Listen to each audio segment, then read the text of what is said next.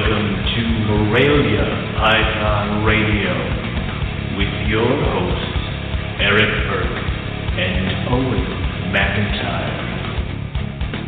Hello, everybody. Welcome to another episode of Morelia Python Radio. And the excitement is in the air tonight, not because it's days away from Carpet Fest, but because I am joined by the YouTube sensation. Oh, sensation, go fuck yourself. Mr. McIntyre, fresh off his debut appearance with From the Ground Up podcast, which was actually a very good episode. You guys did a Thank good you. job. Uh, I I enjoyed it. It was uh, it was weird to hear your voice and not my voice with it. I'm like, Not- or or any of my other handlers. Like there wasn't Rob coming in every once in a while. You know, yeah. I was I was let out to go play on my own, and that was scary. But yeah, no, it was uh it was a fun time, and it was cool to kind of bust out some of the old stories. It was like, it, and, and I hate the fact that it was like they're like, what are some of your favorite episodes? I'm like, uh. Uh, like I just I couldn't think of one, and it just I kept trying to be like one of them. Just think of like one, and I'm like the problem is I kept thinking of instances from shows, so it was like all like oh man when this guy said this or when we heard this story from this guy, so it was like it wasn't one episode, it was chunks from episodes. It was nuts. So, but no, Yeah. it was uh it was fun. I enjoyed it. So it, I think I don't know. I could I may be saying something out of um out of terms or out of context or whatever, but I guess it would be like for me to go on Reptile Radio. You, you know what I Mm. mean? Like the guys that sort of like because I, I know um you know they're in like I was I was texting uh the chat that you were dreamy and uh you're damn right I am. some- somehow the topic of podcast came up and like can there be enough podcasts and yeah. shit man the more the merrier. Uh, and, and there were there were a few times where it was But- like you know um where I wanted time to kind of like think the answers. I want to make sure that you know we got I got the right message across. And with that one, I I I feel that there's that's a no brainer. There's always room for more podcasts, more anything. I mean, you know, we're not going to stop. I mean, but that doesn't Yeah. mean that there can't be other things out there. And I was uh totally all about that. And I guess it was um it was weird because they're like, you know, how'd you do it? And I'm like, I, I sat down at my computer every Tuesday night and I call Eric. Like, oh, you Yeah. want more of an answer? Crap. Uh, so it's like details man details, details, man. How? I don't know. I just, I just, yeah. And it was, it was funny because they're like, was it always instantaneous? I'm like, fuck no. We were falling over each other. We didn't know. oh I'm like, our second conversation ever was recorded. It's like, yeah, Yes. I mean, what do you want here? So it, you know, Mm. don't. My suggest, my, what I would say is that if you do want to start a podcast, do it and understand that there will be growing pains, and you just got to fight through it. You know, and you will eventually get to a point where it, it gets better. I mean, like I've I listened to a ton, I listened to a bunch of podcasts, and their first couple ones are always rough, and then they get comfortable. They start learning their audience, start learning where jokes are, start uh, feeling each other out, and then it becomes a good podcast. They even start getting like dumb catchphrases to say at the end of the podcast. It's fine. So, yeah, it's uh, yeah it was funny at the end of their podcast you're saying our usual end of our I, it just clicked in there. It's like like some sort of Manchurian like- candidate thing. Like I was activated and I just start talking. You know, Yeah. Christ. Yeah, no, it was cool. You didn't really, you Yeah. guys, like, I guess you talked a little bit about colubrids, or as you say, collarbrids. Stop it. that was a that was a a, a heated discussion. No, it wasn't heated, but No, little I don't bit know. of Like, a what do you want from me? I mean, you know, it, and I, like I even said it before. It, I said it during the show. It's like there are times where like I would get on, I'd be like, "Well, you mispronounced this dude's name the entire freaking time." I'd be like, "Shit!" I'm like, you know that that's just me. So Yeah. yeah. I'm bad with that too. Latin. I know. yeah, but you know, there wasn't a whole T-shirt made because you kept fucking up the name of a snake. I mean, you know, Oh, it's just that love, happened. oh yeah, it's so much. Uh, you know what? I, Um, the only thing the only thing I was disappointed is there wasn't Hmm. enough Squatch talk, man. I, I was I refuse. I refuse it. I, I was They they tried, and I'm like, no. I wanted you so bad to tell the story of uh, when we were driving to. uh, I was going to, and I Tinley. totally You- yeah, you it. Yeah. yeah, you sort of were saying that wasn't the worst thing that happened to. in Tinley. Yeah, and I'm like, uh, that was uh, classic driving to Tinley, and I think it was me, you, Zach, Matt Yep. driving, and Yep. we didn't even believe it. But man, you just got so heated. I was I like, got mad. I was like, look at those trees, man. It looks like uh, what do they call it when they flip them upside down? I'm like, that's not true. And like, you know, that apparently it's one of my triggers. I didn't even know I had. But Yeah, um, You're like, I hate you all. shut the fuck up. And like, the problem is, is that you have this infuriating ability to become the devil's advocate, where you speak calmly and you start bringing bullet points of facts out, and I just want Yes. to hit you. And it's like, you know, but Owen. Wouldn't you understand that this animal at one point may have existed? And just, shut up, shut up, shut up. It's like that. yeah, I'll say this. This is usually my go-to. Mm. Oh, and with someone Mm. such a scientific background, you would think Mm. that with species being found every day, and the fact that gorillas were not found until whatever year it was, don't you think that it's possible that maybe No, there is no, a I large primate that's no, living? stop. It's stop. not. It's not a UFO. It's not. You know, no, no, none of no, that it- crazy shit. Well, no, You're like, "Ah!" is, no, no, no, no, because it is a Drive off the road right now, Matt. that runs off the that, that that apparently has the distribution of the entire continental United States, and no one has hit it with a car. See how heated he gets? that, no, the thing is like, yeah, gorillas were discovered, but how populated was the area? No, we're not getting into this. I can't. So, this is why it wasn't on the show last night because I would have just Yeah, well. for 20 minutes. It's all good times. Yep. So Mhm. yeah, if uh, you have not checked it out, you should definitely go over and check out from the ground up. Uh, not only Owen show, but uh, they have uh, pretty much yeah they've had a lot of good shows in a row. Mm-hmm. Um, they're doing a good job over there, and uh, yeah, so good good good It's stuff. Something, And something to listen to on um, Tuesdays or Thursdays. Wednesdays Yeah, is see, ours. You know, I listen to it on Tuesday when it comes out. Usually I'm off. I wasn't off today because I'm off this Mhm. weekend, but usually I'm I listen, you know, when I'm cleaning snake snakes and stuff. So it's like, oh, Right. okay, you know. You know, it's like it's like the prequel to MPR, you know. So, like, allegedly, if you, if you hadn't watched it like live last night, we would have had two hours of my voice to sit down to two hours of my voice. Yeah. Yeah, wow. Well, I did. I watched it last night. oh, wow. I did. I watched half of it. Like I tuned in. It was like halfway through, and uh Right.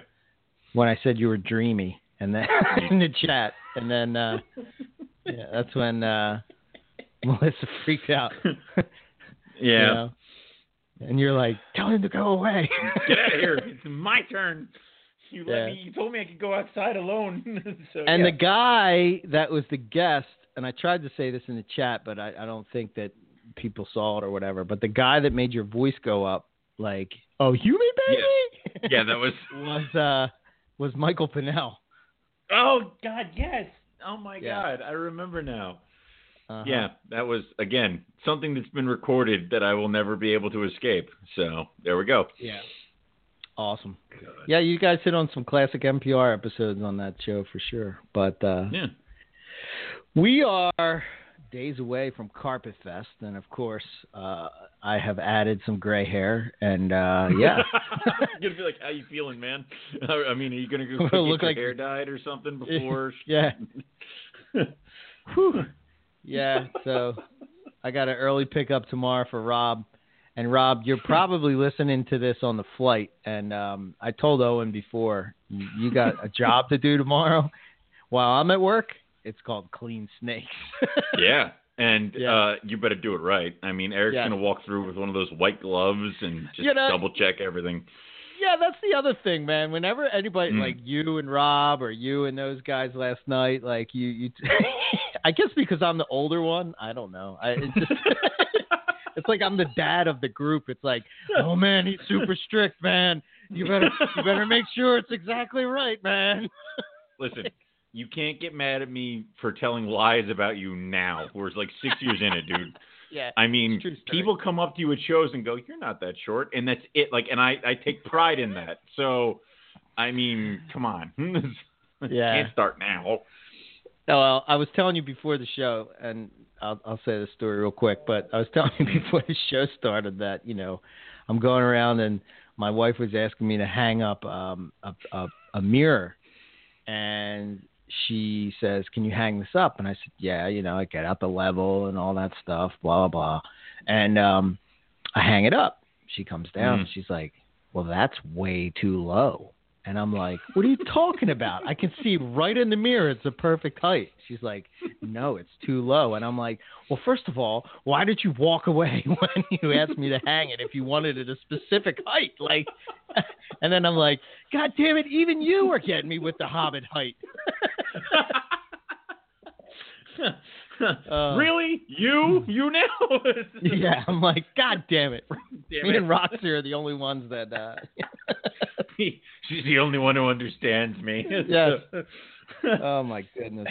but uh, yeah, so this weekend is Carpet Fest. Uh, if you uh, uh, didn't know or live in a under a rock or Hole, something like and you that, haven't been listening so, to us. Yeah, I mean, come on now. So dude, I think this is going to be insane. I think it's going to be like seven. I think it's gonna be nuts. I don't. It's, it's gone. It's out of control. so Yeah. and uh, the auction is gonna go live. What do we say? Thursday. Yes. Yeah, because Okay. I don't have time to do it until. Stop then, so, asking. sorry. The auction will go live on Thursday. Yeah. You know. So yes, we're gonna do that. So you guys will have all day Thursday. That's another and job Friday. that Rob's going to be doing. you don't know that yet either. I'll give Well, him my chair. He can sit right at the MPR throne, right on my computer. He can, he can do whatever he wants. But Good job, Rob. so like, it's like all right, man, I'll take care of it. and we got to think So. about what's Chris Salemi going to do when he gets down. I mean, he's hurt. We really can't Oh, I got use him like the, the pack shovel. mule. Oh, really? That- oh, we are. he's gonna, right, That's unfortunate he's for him. collect the rings on the bottom of the pool because I can't get down. That's his job. Just imagine Chris Salemi with like water wingies trying to get your rings in the pool. Yeah, Yeah, this is this is odd. So yeah, Uh, but uh, Uh. yeah, so yeah, Carpet Fest. We'll talk about that at the end of the show too. Um, but uh, it's this weekend, man. It's uh, shit or get off the pot time. So Yeah. um, I uh, have some cool snakes that you can check out. Um, there'll be tons of people here. I mean, uh, you got uh, lots of people flying in from uh, all over the all over the Yeah. all over the states.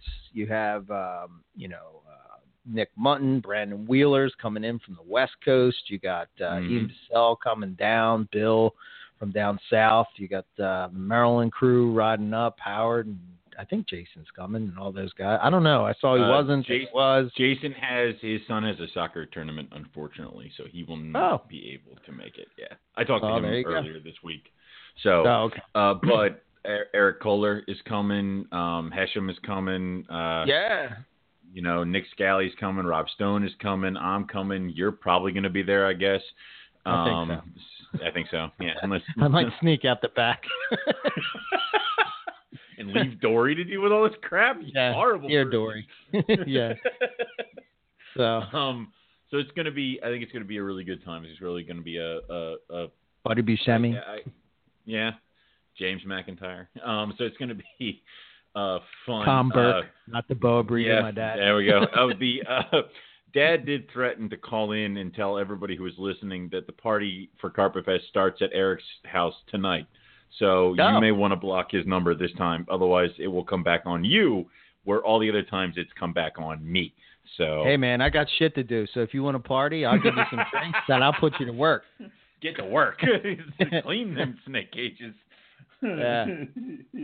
So yeah, so we got that. Like I said, after we're, uh, but the guest tonight is uh, David Brahms. Uh, we're gonna be. I saw. So how this came about is is that you Mhm. know I'm always looking for people that think outside the box or trying to push the um, reptile hobby forward, if you will, forward thinking, that kind of thing, like trying to come up with solutions to problems that people just say, well, that's just a chondro being a chondro or a carpet being Mhm. a carpet or whatever you want to say. Um, and once again, I am saddened by the response from outside of the carpet python world as far as like just people being open-minded. It's just it's it just becomes negative and it, just about the whole Xanic thing, man. It's just I get it, you know, and I didn't weigh in on the issue because this is what I mm-hmm. feel and this is where I think people go wrong. They want to argue with people that actually hatch them out. And I think that if you ha- don't ha- haven't hatched them out, then you Right. should just shut the fuck up and sit down and listen. Yes. And listen. Listen. and open learn. your mind to what people are saying Right. because they have them. So, for instance, if Paul Harris comes and says that he thinks that he can pick out the hets, now he's not saying it's incomplete dominant or whatever. hmm He's just saying that you can pick out the hets, right? This is the guy that's that that pretty much put those in the U.S. You know what I'm saying? So, so like I'm sure that he's produced quite a number of clutches of them. So I get it. I get it. People can't. It's the same thing with incomplete dominant. I I totally understand that why people are are reluctant, and I get why it confuses people, and I get why people get upset, and you know. But God, man, this whole thing about I'm in this camp and you're in that camp, and if you're in that camp, you're just a moron You or suck. a pompous Yeah, ass whatever. or whatever. I mean, it's just Mhm. it's crazy. Why can't we have a conversation about a topic and you know listen to the other point people's point of view rather than just dismissing it like they're morons like you're not talking about somebody that i totally understand when when you're talking about something that you know somebody's just making it up and they got nothing to back it up you know what i'm saying like to me okay Right. i get why you would call that person a, a knucklehead or whatever but like you know when you have proof or examples to back it up, well, I, I, I don't know, man. I just I I don't understand it, and I don't understand like why it just becomes this negative thing. Like, geez, it's the same thing with Papuan carpet pythons. It was like, oh my god, you would have thought that this was the end of freaking Morelia. It's like I'm calling them IJs, and that's it. And, you know, Mhm. it's like okay, then call them IJs. I don't know what to tell you, but like if you know for for a group of people, reptile people, that are usually come from this because they are fascinated by nature and how it works and like what makes the snake tick and like you're just you know looking at it move or eat or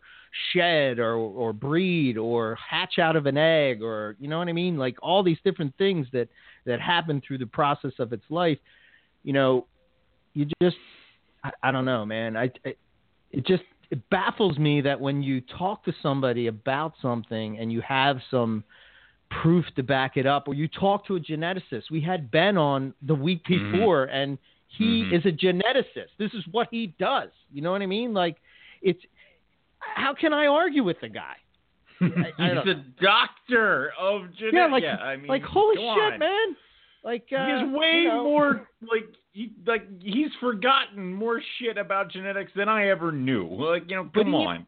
but even he didn't officially say that it's you know incomplete dominant or whatever. He's just stating what why why people would think that you know? And and Right. this is the first year that i've hatched out axanthics you know? And honestly i kind of like i i hatched out axanthics i hatched Mhm. out uh double het axanthic granites. And you know the double hets i don't know i i mean i guess you could say that maybe they look axanthic i i think with with uh Papuan carpets or ij whatever i think it's probably easier to tell because of the fact that they hatch out red so you know Right. they, it, Which like ones you look can different? you know what i mean it looks different so Mm-hmm. um, but clearly, there's a difference between the Axanthic and the het Axanthics that I. So I have pos het Axanthics and Axanthics, but like you know, hey man, at Carpet Fest, we can look through it and you know people can can judge it. But I just I, it, what bothers me is just like people that weigh in and they've never produced an Axanthic in their life, and they think just because they have a Jag Axanthic or Jag Het Axanthic that all of a sudden they become some kind of expert on it. You know what I mean? Right. Well, the No. problem is you're also looking at one animal. You know, it's and I, I think I brought up a story last night on the podcast about uh, markers in granite and how everybody and you know their brother thought they had a marker on their IJ that would prove Yes. that they had granite. I But- remember that. Yeah, but the problem is none of this stuff either none of the stuff either a panned out, And he wouldn't or, tell you. and exactly, and the like, no, I'm not going to say. Well, why not? Because then you'll Right. take it. That's the dumbest shit I've ever heard. So, yeah, man.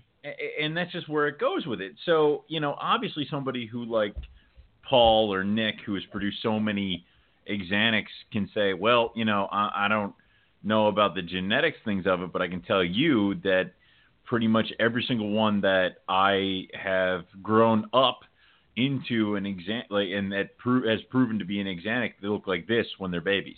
Cool. I want to know that. That's going to be very helpful, you know, Right. as opposed to anything else. But you know, th- this whole shit about in- incomplete dominant, this, that, and the other thing. It's like I, I just want to try to get to the meat and potatoes of it. And what do we tell people that we're going to sell these babies to in in every form of situation? Like I, So I want to know. Yeah, here's the problem with that. What's going to happen is mm-hmm. this is going to be yet another thing that splits up the community because you're going to have a group that says they're het, and you're going to have a group that says that they're, you know, you know, you have an Xanac and you have a super Xanac. You know what I mean? And it's like, you know, and I, I get it. I don't know how I'm going to sell them. I don't. I don't know. I, it, it's, it's, I it's don't. really well. That's the thing is that you know I've already bought into this project, and I bought into this project when everything was just deemed as a het. So Mhm. I have a caramel het Xanac, and I have two. I'm sorry, and I have three Xanacs and one Xanac Jag.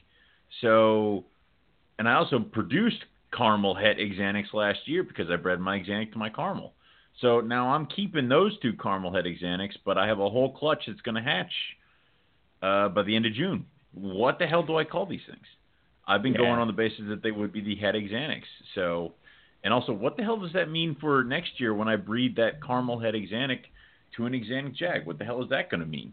I got nothing. So, Yeah, I don't know, man, but I guess I guess the thing that I would just say to people is like, you know, whatever, you know, there's been quite a few doing this podcast, and Owen will tell you, there's there's so many Mhm. people that you know want to start shit with us or whatever, and they and you know, Mhm. I just message it on all behind the scenes, man. You never ever see that stuff out in public. You never do. If I have a problem with somebody or a beef with somebody, I'm going right to the person and I'm messaging them. I'm not going on Yeah. my podcast or my YouTube channel or whatever, and like, you know, just like just blasting them. And you know, I don't know, man. Maybe I'm just different. I don't. Man, I'm just No, an old and- old man. I yeah, you're just the old, short, a hole guy who's Yeah. keeps us all in line. But anyway, Yeah. um, but the problem is, is that, and that I think is the mature way of handling it. I mean, there have been a few times where people bring to our attention that we've been put on blast at something else like that, and we tell them, please don't respond. You know, we're aware of it and we're handling it, and then we handle it all behind closed doors because I. We don't. I don't. We don't need public fights. Yeah, I just think that, that- that. some people, and, and you know, I'm convinced that a few people that that's happened to us with did it because they were trying to elicit drama. I, I just Probably. really, honestly, 100% believe that we wouldn't. St- I, you know, it's just a matter of not stooping to that level. You know what I mean? It's Yeah. just like, come on, man. If you got a beef with me, just send me a message on Facebook. You know, or send me an email we- or whatever, and we, we can talk every- about it. Exactly. You we might- say that after the end of every episode, we always give out our contact information, and if we've said something stupid, you can go ahead and send us an email at info Dude. at moreliapythonradio.com. I'll be the you first know. one to say, man, you know, over the years you can listen to the shows and you can see how our opinions have changed by talking to Yeah, of people, course. you know, and that's what it's about. You know, it's like somebody, you know, convinced me. You have to have an open mind. That's all I'm saying. Mhm. Just be open minded when somebody's talking to you about whatever. Like tonight. We're going to be talking to David, and we're going to be talking about rain chambers. You're going to have some people that say, "Ah, you don't need to do that. That's extra work that you don't need to do. We keep snakes because we want them to be lazy. If I wanted to do blah blah blah, I would keep monitors and you know what I mean. It's like you know, but I digress. Got Uh. Yeah, I guess uh, you know, uh, real quick. uh, Mm. I did hatch out. Um, they're actually pipping as we speak. Is uh, citrus tiger caramel carpets. So, Now, those I have been waiting for because I want to see how the citrus look like? affects the caramel. Yes. yeah, Because caramel has always been like the red to kind of like this goldenish kind of caramel color. I want Mhm. to see what your crazy grapefruit grape, grapefruit snakes get in there with the color because you know I have uh, one of your citrus tiger het albinos, Yeah. and not only is the black really clean and it brings out the contrast of the orange, but there are also these like other weird little colors just here and there. Um, Yeah. That I kind of would want to see how a caramel's take on that is. yeah, it will be cool for sure, no doubt. Yeah. So, all right, uh, enough of us rambling. Of. Let's Yeah. let me uh, let's get David on here and get this going. Uh, let's see. All right. Hey, David, welcome back to Morelia Python Radio. Glad to have you. How you doing, man? Thanks, guys. How are you? Yeah, we're doing all right. Can you uh, can you hear me? Okay. yep. Yeah. I can hear you fine. Okay, perfect. Just wanted to make sure. Mhm. Yeah. So I guess we're just going to jump right into it. I mean, you've been on the show before. We we talked to you in the past, so we're not going to go through how did you get your start in reptiles and all that. We'll just jump right into the topic. So you had posted up Sure. in the MVF uh, an awesome post um, that uh, had to do with rain chambers, and you know I've always been fascinated by that, and I always you know thought that maybe that was something. I, I mean, if you look at some of the, the places in Indonesia, the temperature really doesn't change or anything like that. And I don't think you did it for this reason, but you know, I often thought that maybe that's what would elicit breeding in some of the species that are more difficult to breed, um, you know, et cetera, et cetera. So, what made you do it? Maybe you talk about your setup, and you know, we'll just we'll just go through it that way, and you know, some of the positive benefits that you've had from from doing it. Yeah, sure. Um, so to start out, uh, the way I, I like to keep my collection or the philosophy that I follow is, um, you know, I guess you would call it like the, the Dave and Tracy Barker or the Terry Phillip uh, philosophy where, um, you know, they, they like to keep everything at an ambient temperature, usually in the low Right. 80s. And, um, you know, and that way, you know, for me, I, did, I went that route because um, obviously those people are very successful at what they're doing, and um, you know it- it's good to, to follow in the footsteps of people who uh, have been able to figure some of this stuff out. And um, I figured it would save me a lot of headaches if I just kind of emulate what they're doing. And um, and also, you know, it, it's easier, right? I don't have to buy a bunch of separate radiant heat panels and and worry about individual cages. I can just monitor one single room and uh, keep my collection that way. And um, and I, I should preface all of this by saying that you know there's a million ways to skin a cat, right? And there are um, lots of people who have been very successful at breeding and keeping chondros by not doing any of these things that I'm talking about.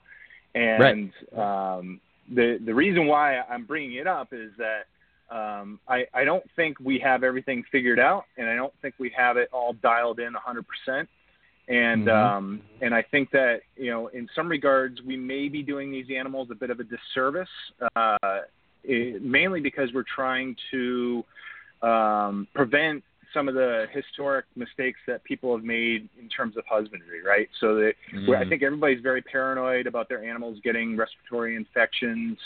Um, you know, I would say that's probably the, the primary driver for why um, I started out with, with I'll call it the Terry Phillip method. I don't think he likes it when people call it that, but um, I, I went that route because uh, I I wanted to avoid RIs, and Mhm. um, you know it works great. The animals do very well.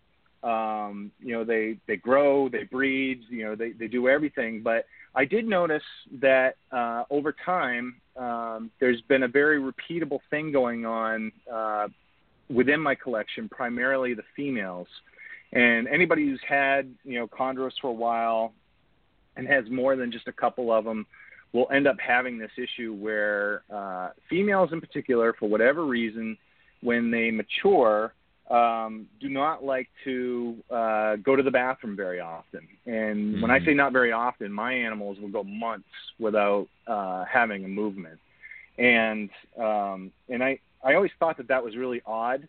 and I, I had a hard time believing that that's what's going on in the wild with those guys. It just doesn't seem like a very uh, uh, you know strategic way of going about things for them. Mhm. And um, and I tried all the classical things that people would do to get them to go. You know, some people say, "Oh, you just need to exercise them." Um, and you know, I, I actually I tried that numerous occasions, and it hardly ever works for me. Some people say it works every time. I, I just never experienced that. Um, and then uh, soaking is another method. Uh, you know, you just put them in a couple inches of water and you leave them in there, and and I would have a bit more success with that. Um, but I would have to leave them in there for an hour or two at least, and even then, you know, maybe you know 30 to 50 percent of the time, the females would would go to the bathroom using that method. Um, and uh, so I just figured, you know, something's off, something's not right, and uh, so try not to jump around a little bit, but hmm the the whole aspect of spraying is a controversial topic in the hobby. Mm. And Right, right. I, I listened to another podcast recently uh, with um, Steve Volk. I think it was on uh, Corallus Radio. And, uh, you know, obviously he keeps emeralds and was talking about how much he really relies on his rain chamber for the husbandry of those snakes, which aren't too dissimilar from green tree pythons. And Right. um, so I got thinking about it, and, and I was like, you know, he might be onto something. Obviously, he's onto something because he, you know, was talking about how uh, it's probably the most useful tool in his arsenal. And uh, Mhm. so, uh, if you think about what most people do when they spray their animals, they go in and they hit them with a sprayer for a couple seconds, and that's it. And uh, they probably do it on a daily basis or every other day. And to me, you're not really giving them the same stimulation that a rain shower would give them by doing that. And uh, so, you know, I, I got thinking about it, and I was like, you know, I should probably try a rain chamber setup on my animals to see if I get a better response than what I've been getting uh, with, um, you know, uh, exercise or soaking and that sort of stuff. So I set up a rain chamber, and um, you know, the first female I put in there hadn't gone in about two months, and the uh, the rain, you know, or the mist was hitting her, and I would say probably less than ten minutes she had a movement, which Hmm. uh, I typically did not see, and I, I thought was kind of interesting. And uh, so I, I started doing it more and more with all the females in my collection, and uh, almost every single one of them, as long as they've had a couple meals in them uh, since the last time they've been in the rain chamber, will will defecate within that first 10 minutes. Um, it's it's a very different reaction than what I've noticed uh, through any of the other methods that I've tried, and it just got me thinking that you know these animals um, have evolved for God knows how many years in a rainforest, and they're they are used to getting rained on probably almost on a daily basis. And it just seems to me that the feeling of rain hitting their body is acting more as a stimulus to get them to go. And I, I don't know why that would be. Um, you know, there's a couple thoughts that we had bouncing around on that, that Facebook post that I put up. Um, you know, I, it could be one of the things where, um, you know, I don't know if you guys have noticed when these things go, they also expel a lot of water when they go to the bathroom. And Yes. um, I wonder, you know, if it's a, during the drier season that, um, you know, they're less apt to let all of that go, um, Right. or it's, you know, somebody even postulated that, you know, it could be that if it's raining heavy and they go, uh, then there's going to be less of a scent trail or anything for a predator to be able to find them. They just feel more secure going that during that time. Um, But I, I noticed that you know um, probably uh, you know if I were to actually do a, a an actual uh, design study on these guys and and do you know repetitions of soaking versus spraying I based on my own anecdotal observations that spraying is going to elicit a, defecation response nine times out of ten whereas any of these other methods are going to be less than you know 40 or 30 percent. So I think there's something going on there I, I, would kind of agree with that. Where it seems like there's a lot of benefits to a rainstorm. It's almost like we we know these guys definitely pay attention to the weather, and they definitely act differently in the weather. Because uh, what's the thing of uh, when you're breeding, wait for a, a cold front or a storm to come through, and that's when you pair everybody up because you know that's when they're going to be active and moving and breeding. So it would make kind of sense that if there's a giant rainstorm, that's when they'll start doing stuff. So yeah, yeah. Am I am I wrong in thinking that maybe the issue with prolapse is the fact that they become dehydrated and you know uh, when they go to you know have a mm. bowel movement, it you know it makes it difficult, straining, et cetera, et cetera, and maybe the rain chamber would alleviate that. Do you have any thoughts yeah, on that? Yeah, I, I would say most certainly. Yeah. Um, mm-hmm. You know, I had one animal before I, you know, uh, last year I had an animal who had a very minor prolapse. Mm-hmm. And, um, and I think she definitely was not getting as much water as she should be. And, mm-hmm. you know, I'm, I'm very, um, you know, I try to be Johnny on the spot with the water. I, I use deli cups so I can swap them out on a weekly mm-hmm. basis so they never have, you know, uh, dirty dishes that they'll avoid and mm-hmm. I try to at least twice a week give them fresh water. And even doing you know all of that, I still experienced a prolapse, and um, it, I think it definitely has something to do with uh, when you've you've got a large bowel sitting in there and you don't have enough water in the system to act as a lubricant to get it through. Um, mm. You you put a lot of strain on on that animal uh, when they try to go, and so I, I think there's definitely something going on there, without a doubt. Hmm. All right. So I guess maybe the question I would ask is like, so what's your feeding regimen as far as uh, are you feeding smaller meals, big meals, how often? I'm just curious to try to get yeah. an idea. I I typically feed smaller meals. I use um, adult mice uh, okay. for uh, most of my adults. And uh, right now, what I'm doing is I'm, I'm gearing up for uh, a fasting uh, on these guys. So mm-hmm. I've been I've been hitting them a little more heavily now, just to because I know I'm not going to feed them for a good three to four months coming up here pretty soon. Um, okay. So I've been giving the the females weekly feedings uh, right now of an adult mm-hmm. mouse.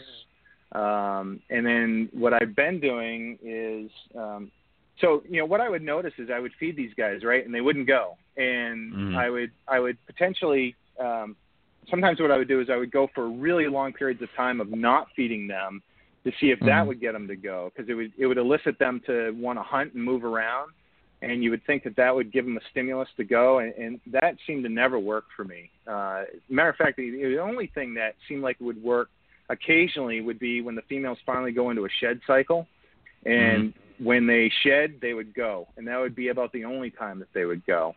Um, so now what I'm doing, I one major problem with these females too is is when you start hitting them with the food and they're not going, that stuff's building up, and the mm-hmm. females oftentimes will develop this tail hanging um, mm-hmm. scenario, right? Which right. Uh, obviously is not a natural thing for them. Um, and what really elicited this whole rain chamber thing for me is I had a female that's actually very much on the smaller side. I would say she's probably you know 600 grams, somewhere in that range. Um, mm-hmm. And even with, and I was doing very infrequent feedings on her uh, up until this point. I would say every two to three weeks, maybe uh, she would get a meal um, she even started to do a tail hang. It was the first one that I had in my collection that started to do it, and, it, and I was like, "This isn't right. Something something's not right with uh, mm-hmm. the way I'm doing things." And uh, so, you know, now that I've been doing the rain chamber, what I plan on doing is when I'm actively feeding them, I'm going to get two meals in them, and then I'm going to do a rain chamber session. And uh, so far, it's been working great. Every time uh, I do it, they go, and I don't have any tail hanging, and they're all perched up, you know, nice and neat, and uh, they look a lot more comfortable that way. Um, and I, I think, you know, it, it's a much more natural way for them to be rather than than carrying that heavy load all the time that puts a lot of uh, excess stress on their spine uh, and on their lower half. Um, and I don't know. I just think that you know if these guys are are programmed to receive this on a daily basis in the wild, um, it, I think it's worth looking into what we could do in captivity to to give them something similar, but also not um, set them up for failure as well. And that, that's the other thing I wanted to touch on was, um, you know, I don't want to advocate people go and and you know soak their animals down on a daily basis uh, right. in within their own enclosure. Uh, the way I'm doing it right now is I have a separate rain chamber where if I feel a female is ready, I will take her out of a regular enclosure and I'll put her in the rain chamber and I'll do a session. And then when she's done, she goes back into her regular enclosure where it's dry. Um, so there really isn't an opportunity for uh, you know a heavy bacterial load to build up or anything like that, where they could potentially get uh, into into any trouble as far as getting respiratory infections, things like that. Right. So they're not sitting in a wet cage after you've just hosed it down. Yeah, exactly. Okay. But I, you know, I, I have to be honest too. It has me mm really thinking about my overall husbandry strategy with these guys. Um, you know, Greg Stevens. I don't know if you guys know uh, him. I, he's not active in the uh, the forums or online very much from what I can see anymore. But he mm-hmm. uh, was very much a, a proponent of of hitting his animals with rain, and he had his his enclosure set up very specifically to be able to dump uh, a large amount of water on them anytime that he wants, but also have it dry out within a couple hours. Were they the acrylic ones that like kind of were plumbed and you could like flush them and stuff like that? I guess, or am I yeah, thinking about somebody yeah. else? Yeah, I think we've had him no, on. No, that's it. Yeah, I think we had him on yeah, to talk about that. early stuff. on.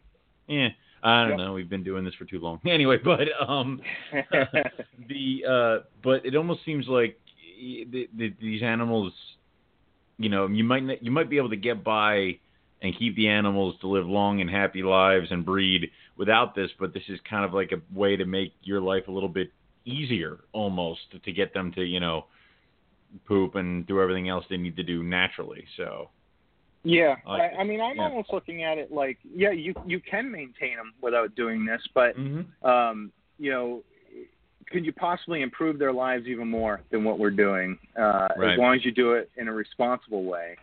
And I think a rain chamber is a good, like, uh, happy medium or, or a good solution to uh, giving them that stimulus on a regular basis, but also not subjecting them to the potential health hazards of, you know, uh, soaking their cages down on a daily basis. Right. So um, I know I've seen a few places they have these like misting systems, almost like what you would see. I don't know if I'm going to date myself now, like at the supermarket that like sprays water down on the vegetables, like on a timer or something like that. Yeah. That they almost have those going on in certain cages, so you wouldn't advocate any kind of a misting system uh, to just totally douse the cage whenever you felt like it. I I think it's possible. I mean, Greg okay. did it, and mm-hmm. what I've been thinking of doing is setting up a, a similar situation uh, in, in my room. The, the whole thought would be that you would have everything plumbed and ready to go, and mm-hmm. then if you you wanted to give them regular intervals of rain, you could do it easily. But you want to also be able to drain the water out of the enclosure almost as quickly as it's going in Right. and have enough air circulation and things going on in the room so that the cage is not wet on a continuous basis all day long. Um, and and I think it's certainly doable. It's it's easy enough to do. You just need to to engineer your room to be able to function that way. And Yeah. um, so that's one of the things I'm currently looking at. And I think what's important to for people to realize too that if you're gonna uh, attempt to do a rain chamber thing, and I was touching on this earlier, it's not as Mhm. simple as just giving them a quick spray. You want to be able to set them up and be able to hit them with a mist or a rain for tens of minutes, if not an hour, uh, if possible. And the way I, I have my chamber set up right now, it's a simple uh, polycarbonate Cambro box. It's the largest one they make. I think it's like 26 inches. Um, And what I do is I, I take the female out of her enclosure, uh, I set her up in the rain chamber, and I use a, uh, a Mist King uh, misting system um, that's hooked up to a five gallon pail. And I'll use water that's 82 degrees. and I'll set her in there on a uh, removable perch, and I'll just let the the water hit her until she goes. Uh, and and what happens is the water just pools up in the bottom of the um, the tub, and uh, usually you know by the time they go, there's only about an inch or two water uh, in the bottom there, and they're elevated on a perch, so they're not they're not soaking in the the water that gets soiled, um, and I'm also not recirculating that water at all. So I'm, I'm pulling fresh water from a bucket and pumping mm-hmm. it in through the Mist King nozzles, and then that's it. And once she goes, she goes back into her main enclosure, and then I I thoroughly clean the the rain chamber out, disinfect it, and dry it out, and you know so it's ready for the next time I want to use it how many times do you find that you can use the rain chamber in a day before you're like, ah, it's enough. It's getting a little too, or do you only try to use it once a day? I, I don't even use it that often. So what I'll mm. do is about every couple of weeks, um, mm-hmm. I will whatever females have had a few meals in them, I'll cycle them through, and okay. it, it you know I can get you know everybody done you know uh, within an hour or so because they do go to the bathroom so quickly. Uh, mm-hmm. I haven't had the need to, to keep them in there for any great length of time. So it's not it's not terribly um, time consuming or, or frustrating to use. It's actually quite easy, and just the fact that I know that I can predictably get them to go, uh, I think it's well worth it to me rather than having sit in their enclosure for months on end not going and me wondering what the hell's going on you know? Right. Very cool. Um, do you is there any concern about the temperature of the water when it comes to that kind of stuff whether it be cold warm? I mean are you uh, obviously you don't want to like shock the animal like off the perch or something like that with some cold ass water but uh have you given any thought to that kind of stuff yeah, um, so that's why I, I try and set the water up. I, I'll temp gun it and make sure it's mm. at the same temperature as the room temperature, and um, which is 82. And uh, I'll, I'll run them in there until they're done. Um, I'm not at all concerned about the water temperature being um, too low. Really, I'd be more concerned about it being too hot. Um, and you know, anywhere upper 70s, low 80s water temperature is going to be safe. And I, I think a lot of people are really paranoid about hitting their animals with water and mm-hmm. you know the whole evaporative cooling. Um, they're afraid they're going to get an RI from you know uh, water exposure like that. And and I, I think that's being overly paranoid because uh, you got to figure you're only doing this every once in a while. If they were experiencing this daily and hours on end, I think you might have a reason for concern. But when you're only doing a session every couple of weeks, um, that's that's nothing to them. And uh, I think really the you only get positives from it, and I haven't really seen any negatives as of yet. Okay. So um, I guess the other thing is I know we talked with I think it was Ron about like a dew cycle that how that would affect some animals um, to be more active and more mobile because the the I guess the dew was out and they were drinking that and checking that out. Um, do you think you'd get the same effect that you're getting with the rain chambers if uh, you had some sort of I don't know misting kind of dew cycle for them to kind of slide through, or do you think it's the actual rain hitting their bodies is what gets them kind of rolling up and moving. I, I think you know they they would potentially benefit from the same thing that he was talking about. Mm-hmm. Um, but I, I think you know for these guys, what I'm seeing is it's the the feeling of those water droplets hitting their body and the movement of the water rolling off of their scales, that sort of thing, um, seems to be more of a stimulant to them uh, than I think just having a fog uh, going into the enclosure. Um, I, I, I think there's more benefit from the actual feeling of being showered on uh, to elicit this response. Um, you know, the other thing I've noticed too on these animals, you know, I mentioned before, I, I really try to make sure that they have fresh water, clean water all the time. Uh, and when I put them in the, the rain chamber, uh, some of these guys will actively drink for very long periods while they're in there uh, in the middle of the day when I'm doing wow. it. Um, Right. So you know, there, there's something going on there. You know, it's more. I think it's more than just. Um, you know, some people are saying, well, isn't it just them being active when they're in the rain chamber? That's what's making them go, and and uh, or you're moving them from one enclosure to the other, and and I would say no, that's not the case because the experience I had with any of the other methods, you know, I, I just was not that successful uh, or as successful as I am with this current method. And then also seeing the other behavior that they're showing when they go in there, it's like I, I figured my animals were, were perfectly hydrated because of the way I'm doing it. But uh, when they're experiencing this, um, they're taking advantage of it when, when the water's hitting them. Um, so I'm starting to think that you know this needs to be something that I incorporate more uh, into my husbandry regime, and that's why I'm currently looking at the way I'm doing this. I, I do it every couple of weeks now, but uh, I may evolve and move more towards uh, something like what Greg Stevens was doing, as long as you can uh, allow them to completely dry out and warm up in a short period of time um, you know, for me, what I'm thinking is if I set up the enclosures to be able to, to rain on them and drain the water out, even if I did that once a week uh, for an hour or two, would be better than the way I'm currently doing it, um, Mm. just based on the behavior that I'm seeing right now. Have you seen any um, health benefits? Uh, the, the the animals look, um, you know, anything that would tell you that they look uh, healthier or hydrated? Yeah, I, I would say the main thing is that you know these females are are able to perch properly uh, and not have um, you know uh, a massive fecal load in their hindquarters that's causing them to to want to rest their their lower end on the floor of the cage and Right. have the rest of it up on the perch. Um, you know that that's the main thing that I'm seeing. Um, you know that, that's the thing with, with chondros they're they're not often uh, very good at showing you when they're not feeling great.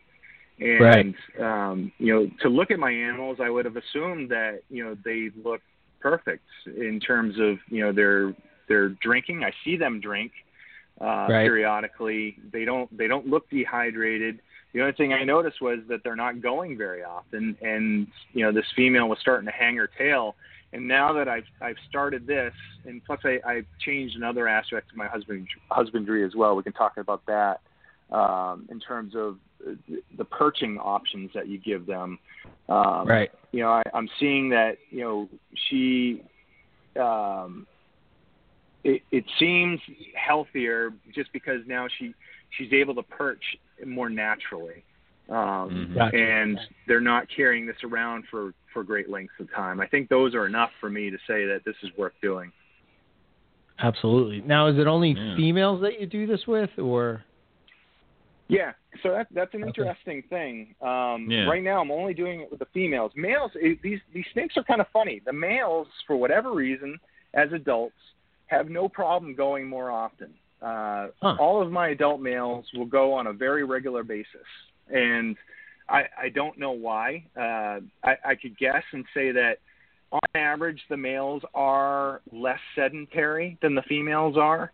Um, they will certainly move around their cages more than the females will on any given night, and maybe that's enough for them to to get things going. Whereas the females will spend days and weeks, uh, sometimes in the same position, um, and Hmm. you know that could be one explanation as to why they're different that way. But it, it's very common. I think if you talk to you know a lot of chondro people that they'd probably say the same thing that you know it's it's very common for their females to hold on and and their males less so they'll they'll go more often so i haven't really had the the need to put them in the rain chamber um Uh-huh. but you know if you start thinking about breeding and things like that you know i was i was researching the the weather cycles and stuff in in indonesia today and and you know you you look at all the major parameters.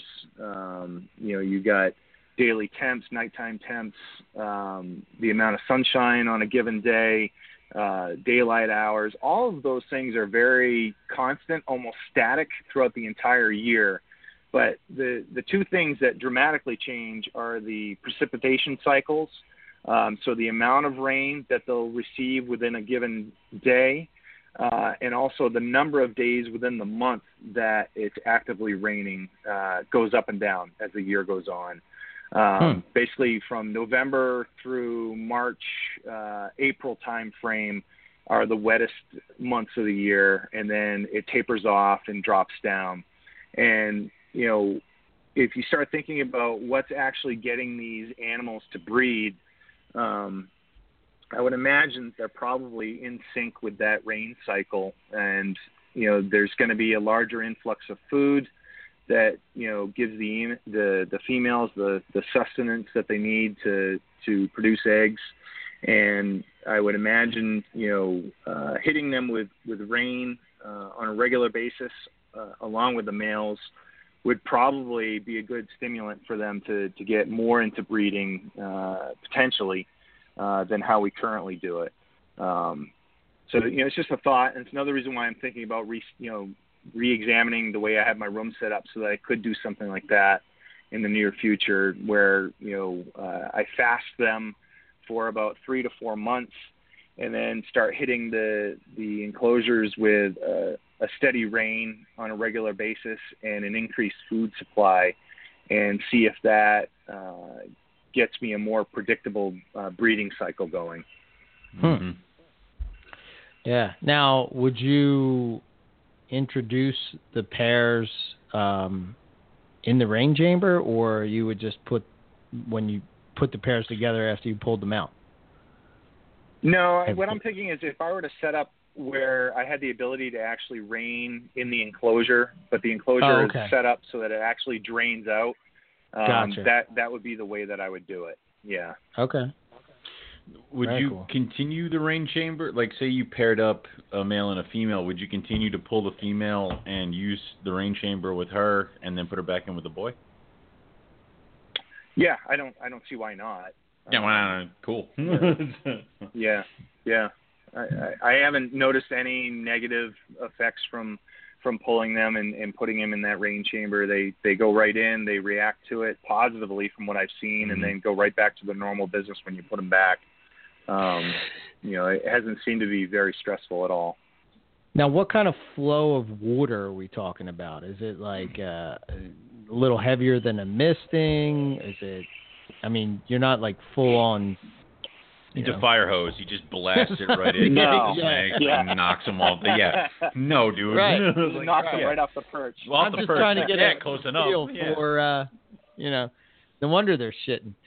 yeah, exactly. Yeah. now they're shitting at the side of the hose. Right yeah, dear God. Yeah. yeah. Um, no, it, I think you know there's there's room for experimentation there, and um, mm-hmm. you know that's another thing that Steve Volk had touched on. Apparently, he had experimented with a lot of different nozzles, and and he's using something different than what I'm using. Um, the Mist King no- nozzles put out a very fine mist, and okay.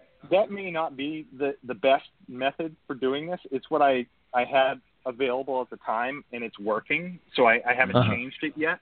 Um, he felt that uh, the fine mist on his emeralds uh, was acting more as an irritant to their their heat pits.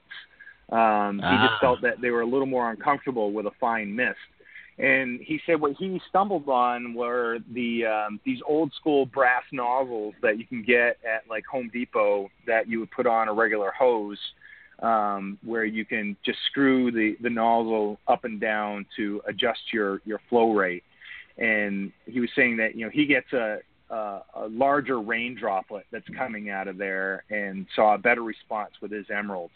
Now, uh, what I've noticed with the Mist King system with the green tree pythons, I have not noticed them being uh, overly upset uh, by the fine mist hitting them and it could mm-hmm. be because you know their their heat pits are just different and they're not as sensitive to it. I don't know. I, I just haven't seen that my animals are are particularly stressed out by by that. The other thing that happens too is I, I have the polycarbonate lid on the rain chamber, mm-hmm. and these Mist King nozzles are spraying everywhere, and a lot of that is collecting up on the lid and forming larger droplets, which then drop down on the animals as well. Um, gotcha. so you know it it works. The Mist King system works just fine for night from what I've seen, but you know, if I were to experiment, I think it would be really cool to do something like what Steve was doing, or try some other nozzles and see if you get uh, any different behavior out of them. Um, you know, they they may respond even better to it. Who knows? Mm-hmm. Hmm. I wonder too. Like, uh, I mean, so are they?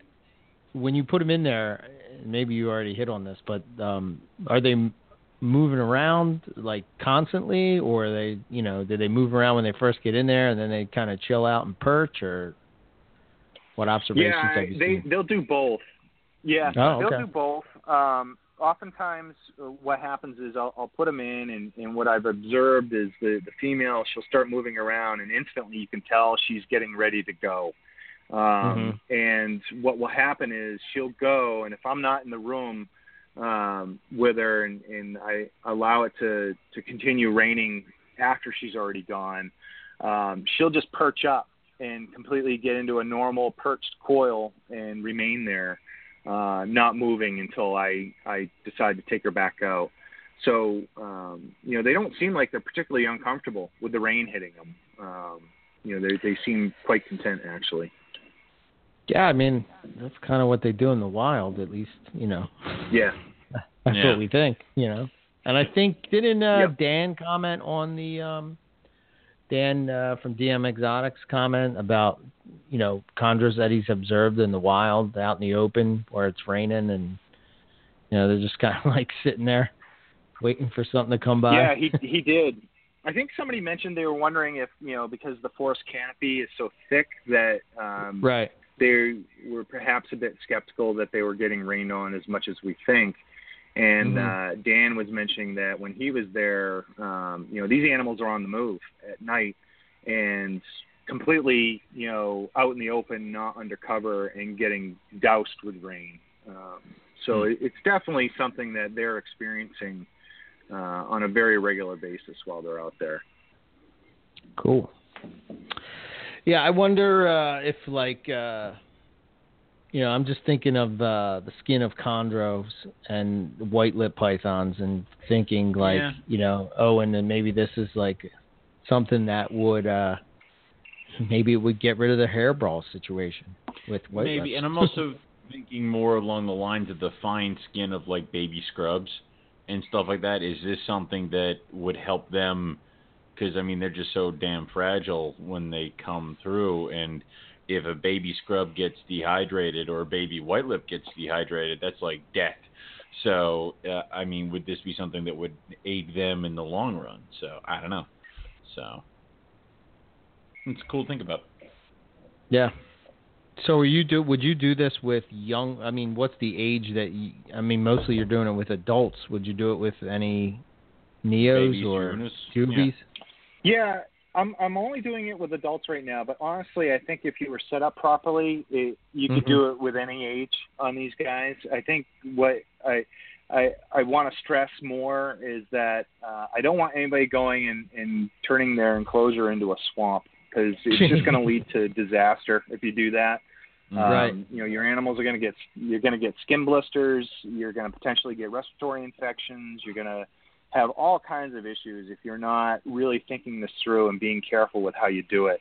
Um, you know, the safest way I think is the way I'm doing it right now is you have a separate enclosure that you can rain on them for a short period of time, uh, and then put them back into their dry enclosure.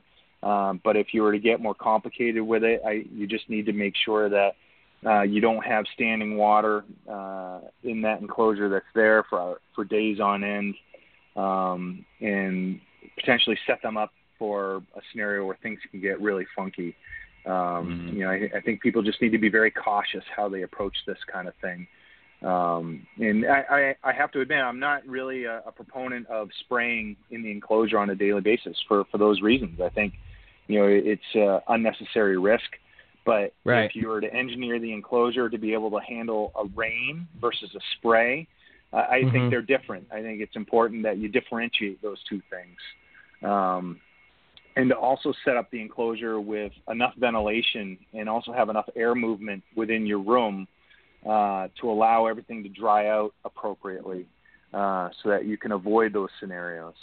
Um, you know, the way I my my enclosures have um, wide uh, screen areas on the top, so there's there's lots of, of air movement, and I've I've got a very powerful fan in the room that's constantly churning the air. Um, so you know nothing can can um, you know nothing would stay wet for very long is what I'm saying. Um, gotcha. So I you know I, I think if you can if you can engineer everything so that you can uh, avoid those pitfalls, I think it would be beneficial. Uh, you just need to be careful how you do it. Mm-hmm. Cool. So um, another topic, and you sort of hit on it a little bit, but uh, that we wanted to hit on was perching, and uh, I think you were talking about uh, using like just straight pipes, you know, with uh, large diameter versus you know other options. And what's your thoughts on that? And yeah, um, so that was another thing. Uh, you have to wonder. I, I'm not sure how the hobby uh, got to where it is now, where the the vast majority of keepers are keeping their animals on straight PVC pipes. Um, mm-hmm. I don't know if that's driven primarily by cage manufacturers. It may be. Um, it's it's also very convenient, I think, for the keeper to have them set up that way. But um, I'm questioning whether or not that is the most beneficial for these guys. Um, you know, if you if you look at um, there aren't a lot of pictures online uh, of these animals uh, out in the wild perched.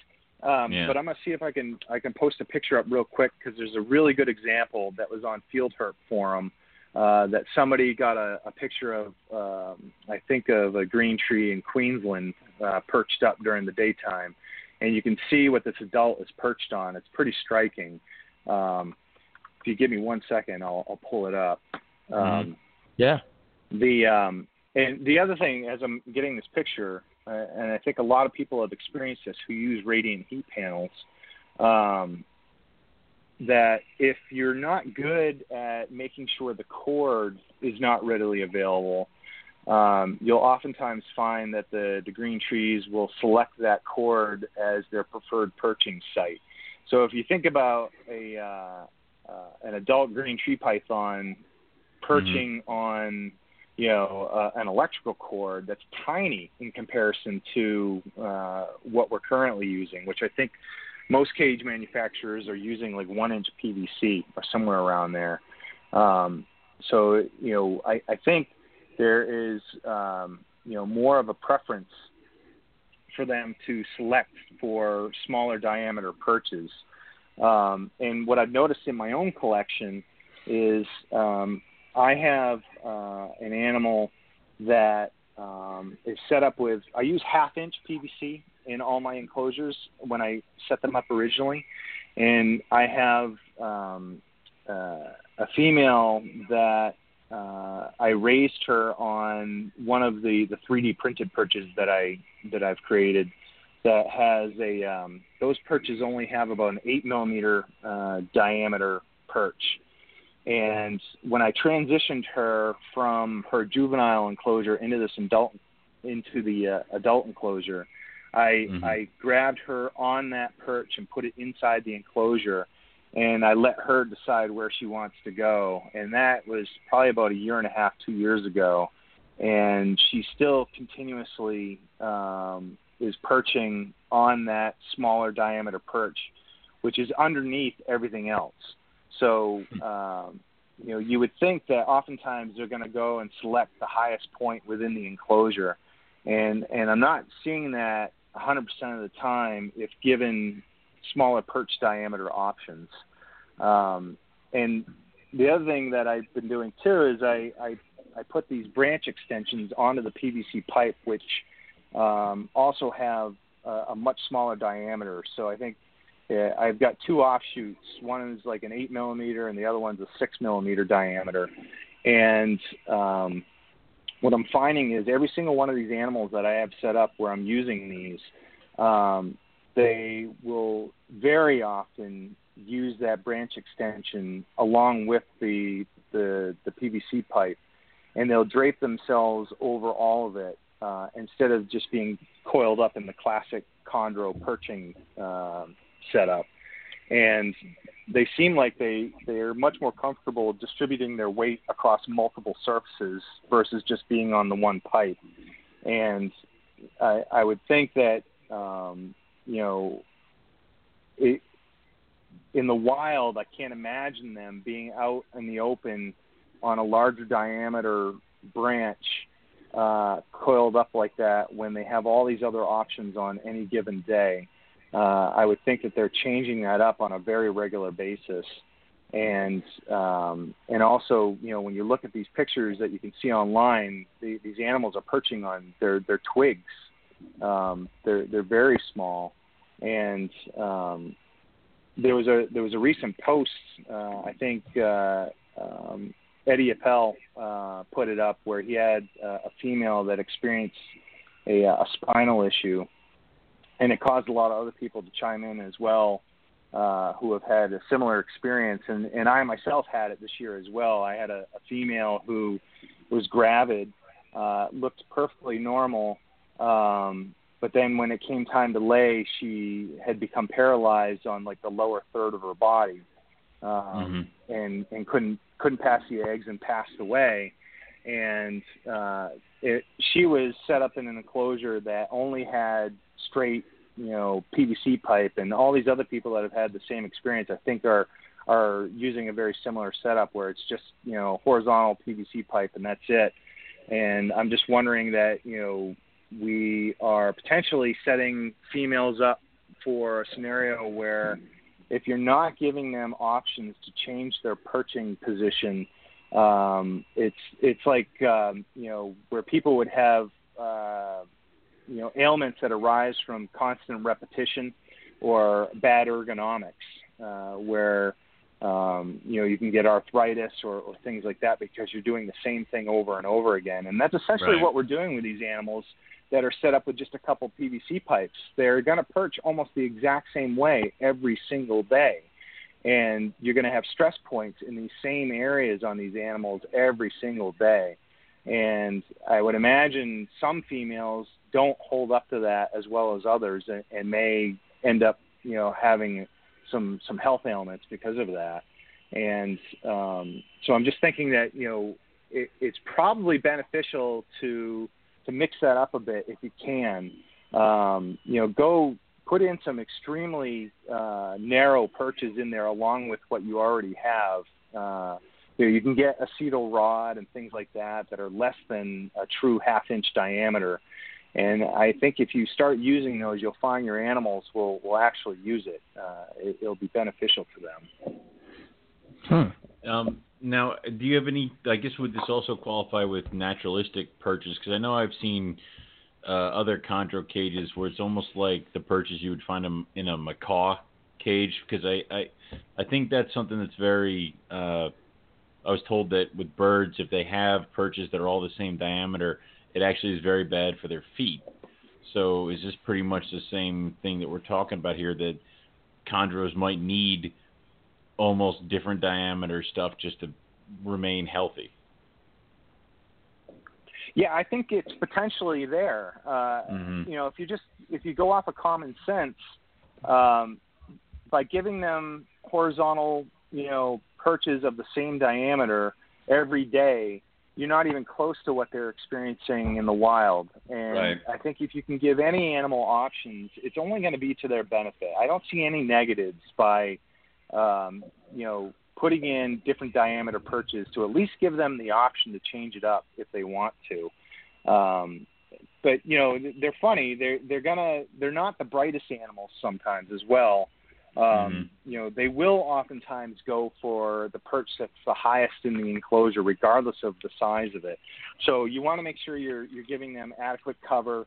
Uh, I I like using uh, silk plants in all my enclosures uh, to give them some some cover up above, and I'll have all my perches down underneath that and give them the option of where they want to go, uh, while still potentially having the feeling of security of knowing that there's something up above them that will protect them from a bird or something else. Right. Okay. Awesome.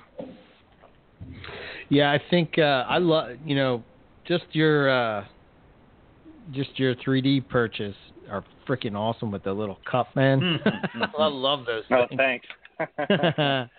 I love I love them. They make I use them for uh baby scrub pythons and uh man, they they take advantage of all those different spots and you know, it's really really really cool. yeah, th- thank you. Awesome. I mean, with with the uh, with the with the purchase with the cup holder in it, you kind of feel like maybe uh, more arboreal species kind of like utilize the water bowl a little bit more, maybe even during the day because it's right up there with them as opposed to on the floor. Yeah, I potentially. I mean, when you think about how you're you're setting up all these these neonates, they're in a small enclosure anyway, so their proximity to the water dish is is pretty darn close.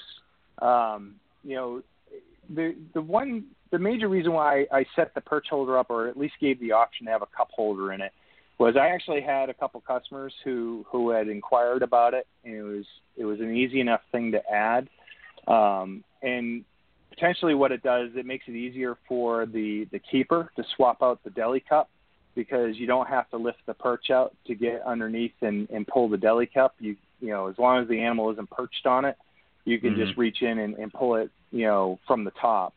Um, but you know honestly, by giving them the option to go and perch directly on the water dish, again I think is only going to help them. As long as they're right there and they have uh, easy access to fresh water, it's only going to be a benefit.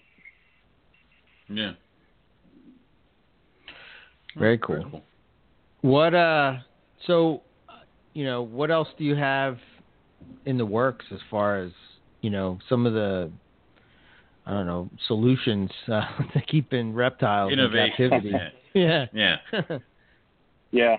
I um well the the latest one is I I was working and it took me quite a while to figure it out where these um magnetic perch holders uh for people who um they you know John Battaglia actually uh had reached out to me because um he had a, a very large female I think it's over 2000 grams uh Mhm. that he was going to set up in a um in an Exoterra setup and wanted the ability to to use these perch holders. But I, I hadn't uh, designed anything that I could set up in a glass enclosure. Um, I had you know done some work with with Harlan to come up with a magnetic perch that uh, would work on tubs because you would have to drill or melt a couple um, uh, small holes in the enclosure that would allow the placement for these little um, studs that were were on the perch holder to keep the the perches from rotating on their axis. And Mhm. um, it, it works great for that scenario, but obviously you can't do that in a glass enclosure. Um, and not everybody wants to silicone the perch holder in place because it's you know semi-permanent when you do that. Mhm. And so it, it took me a while to kind of figure out how to uh, create something that would hold something as big as his female is, um, while also not allowing the perch holders to slide down the glass, and more importantly, not allow the perch holder to rotate on its axis.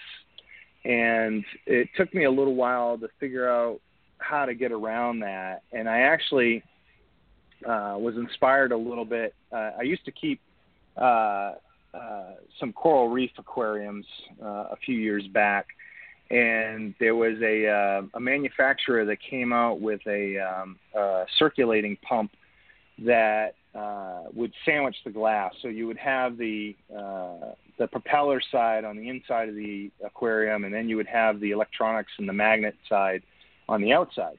And what they did was they used a friction pad uh, of a silicone material that they would use uh, to grip onto the glass, and that would keep everything in place. And so what I ended up doing uh, with this particular um, perch holder was coming up with a with a similar design where I use a friction uh, rubbery material. It's actually the same stuff that you use to line um, like cabinets or silverware drawers. It's this grip, Mhm. this grippy uh, net-like material.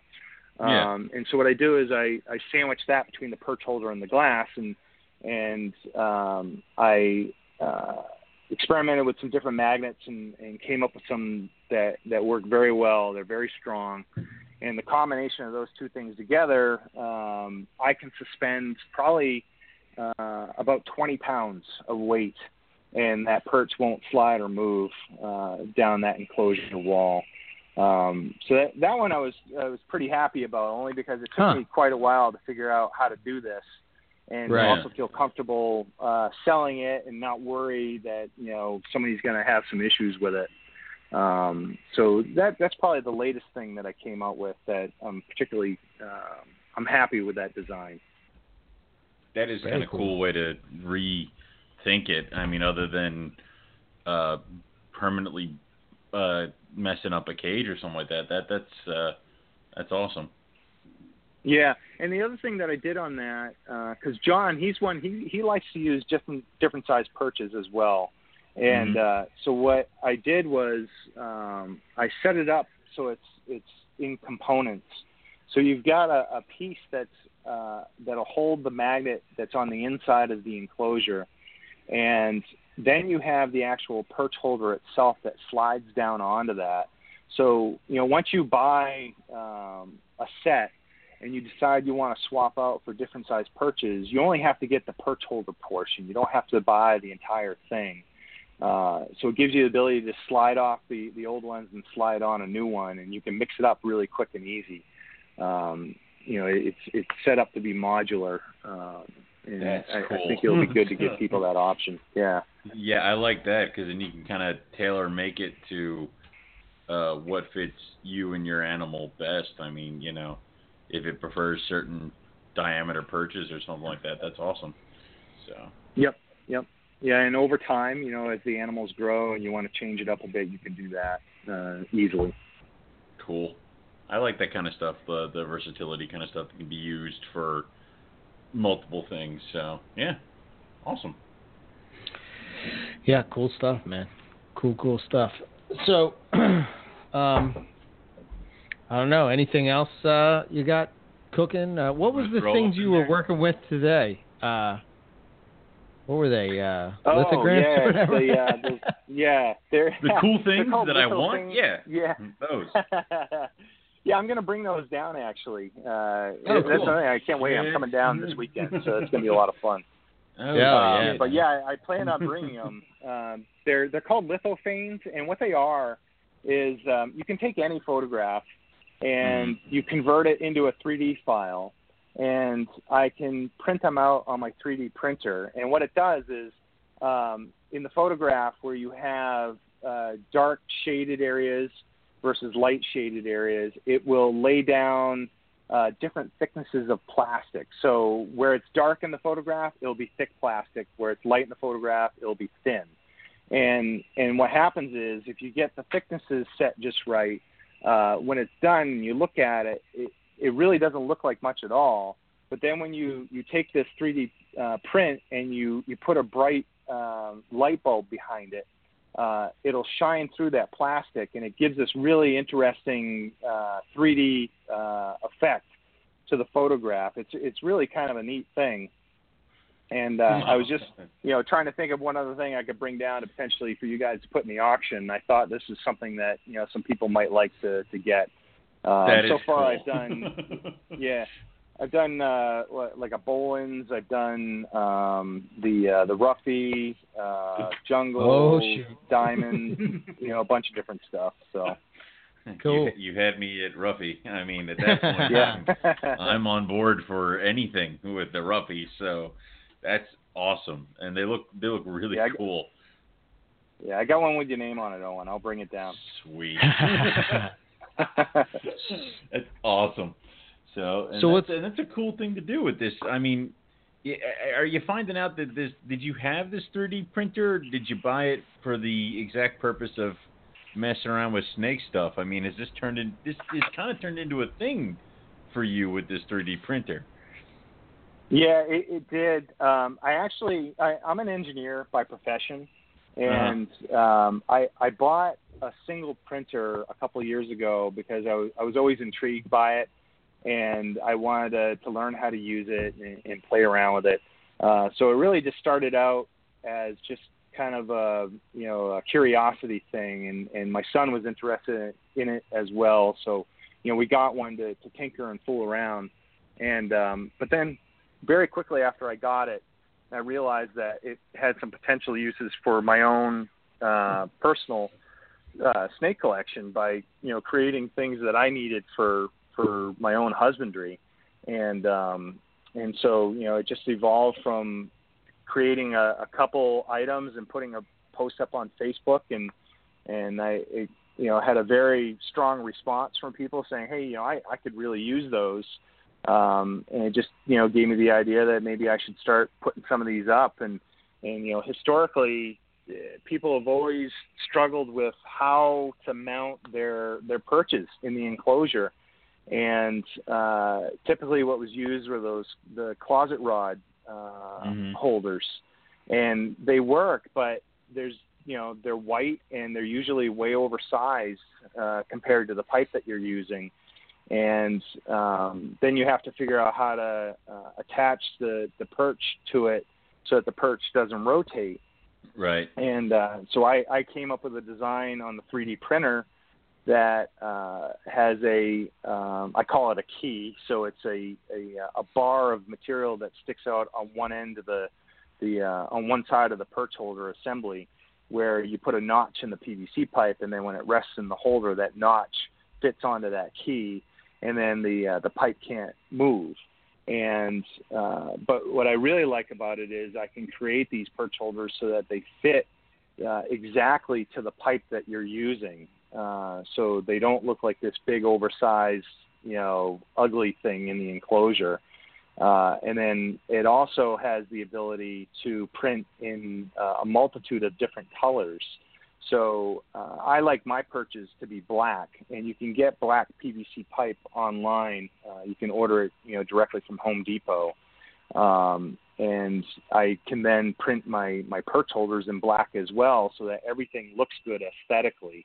Uh, it matches and it's sized appropriately, and I think it just looks cleaner. It looks nice. Um, and, awesome. and so uh, I started doing that, and it, it's taken off from there. The response has been great. Um, it's been a lot of fun, you know, dealing with all these people who have the same interests as I do, and and um, you know, it, it's a blast to be able to make these things and and and send it to them, and and uh, I'm amazed at you know um, you know the response that I get on a regular basis from these people. It just it makes me happy that they're happy. yeah, that is that is cool. Um, and uh, I, I've seen I think I've seen a few of the stuff that uh, Eric has from your stuff, and uh, they're, they're very cool and they're very practical and definitely an awesome product. I just don't have any baby chondros, so um, you, you know, don't need chondros. I don't need chondros. They scrubs, yeah. So they're very cool. Thanks. Um, yeah, thanks. I appreciate it. So I'm curious, what's going on with the collection, man? Have you, uh, since the last time we talked, have you added anything? You got anything, uh, you know, cool or you know, I don't know.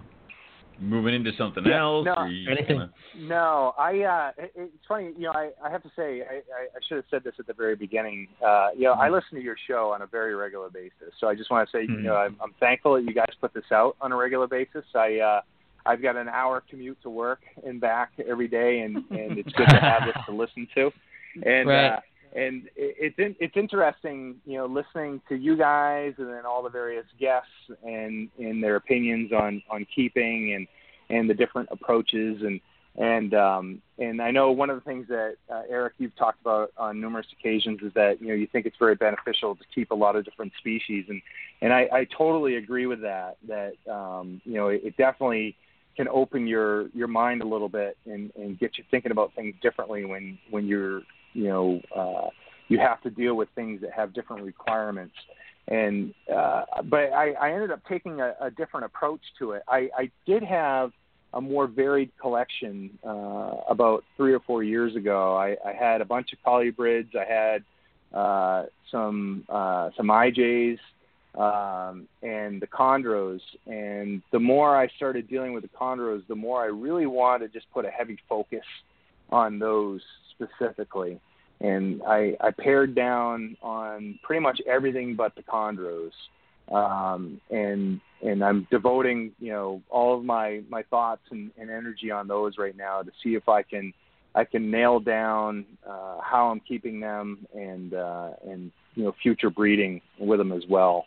Uh, I I started my collection kind of the long way. I purchased everything as babies. Mm-hmm. Um, and you know, it takes a really long time to get these guys up to maturity. And uh, so it's it's been a long, arduous journey, and I'm finally at the point now where you know I'm I'm you know can do uh, breeding trials and things like that. And I, I really wanted to put a heavy focus on that. And uh, so I I don't have a, a huge collection. Um, and uh, it's almost all green tree pythons. Uh, I only have one IJ at the moment uh, in the room aside from all the chondros. Um, and uh, so yeah, that's that's where it's at right now. I'm putting a focus on those guys, and and that's where it's going to stay for a while. Cool. That's- Um, do you have a particular project that you're focused on? I mean, uh, Yeah, yeah, I uh, I love the Manokwari locality, and Mhm. so the, the the majority of my collection is is Manokwari, uh, either pure locality or it's a it's a cross between a Man- Manokwari and some other uh, northern mainland uh, Azurea. It's they're not hybrids at all. Um, Nice. So I I'm trying to keep that uh, along those lines. Um, and you know, I I will potentially add more to my collection, but you know, red Manokwaris uh, are the Mhm. ones that I particularly want, and they don't pop up very often, at least not captive born. Um, you know, you do see them every once in a while as uh, Bushmaster babies, uh, and some of my collection is comprised of those. Um, but you know, right now, I, I think what I'm gonna do is the animals that I have, I'm gonna try and get some some reproduction uh, out of them, and and uh, and then just look for more Manokwari uh, after that point. So Nice. you don't think there's a single animal in Eric's collection that you'll see on Thursday that or see on Saturday that will tempt you? I wouldn't say that. Okay. I mean, you know, you are walking into that, so you know that's yeah, the thing. I, I can't wait. Yeah. yeah. uh, So how's that going to work, Eric? I mean, you're going to have a you're going to have a shit ton of people there. Are you going to be doing like a, a couple tours that day and then and uh, close It's the doors, be or how do you plan on fun. doing that? I don't know, man. Last We year I figured that out spent literally, I spent literally the whole entire day just showing people snakes, which I don't care. Oh, it was no. fine with me, but everybody else was Well- kind of bummed that they're like, "Where the hell you been, man?" Like, Well, I "Oh." have the issue is that we need to make sure that the auction goes off before everyone gets hammered and I lose my voice screaming at people. So, you know, we we may have to suspend the touring for a little bit to get the auction done and then, you know, I'll I'll throw Eric to the mob. You guys can have him, you know, after that. I mean, I don't I don't need him anymore. Thanks, so Owen. it's all good. You're welcome. Yeah. So, you know, that's uh fine, but uh, hopefully we'll try to do it uh, to a point where Eric's not spending his whole entire carpet fest in his snake room. But we'll see. Yeah, it's uh I'm thinking I'm thinking I'm probably going to do it from a time to a time, you know, and do do something like that, you know. Bring a certain Yeah. amount of people and it'll be just like uh, Disney World, you know. like, I'm sorry, sir, you don't have the fast pass ticket, and then I send them back over. Yeah, you know, Owen will be in charge of the fast pass lane. I'll, I'll have a I'll have a nice little velvet rope set up in front of your snake Yeah. room. Be like, I'm sorry, you're not on the list, and then they have to wait. Yeah, it'll all be fine. I think- you're you're part of group two. Yeah. I think the thing that people will be most uh will like the most will probably be Sri Lankans, I think. My money's on Papuan pythons. Yeah, they're too they're a little small, but yeah, they're they're freaking badass as well, you know. But Thank you. for sure. We'll see. We'll see. I don't know. Should be cool. um, awesome. So, are you breeding this upcoming season, uh, 2019, or is that your plans? Or yeah, yeah.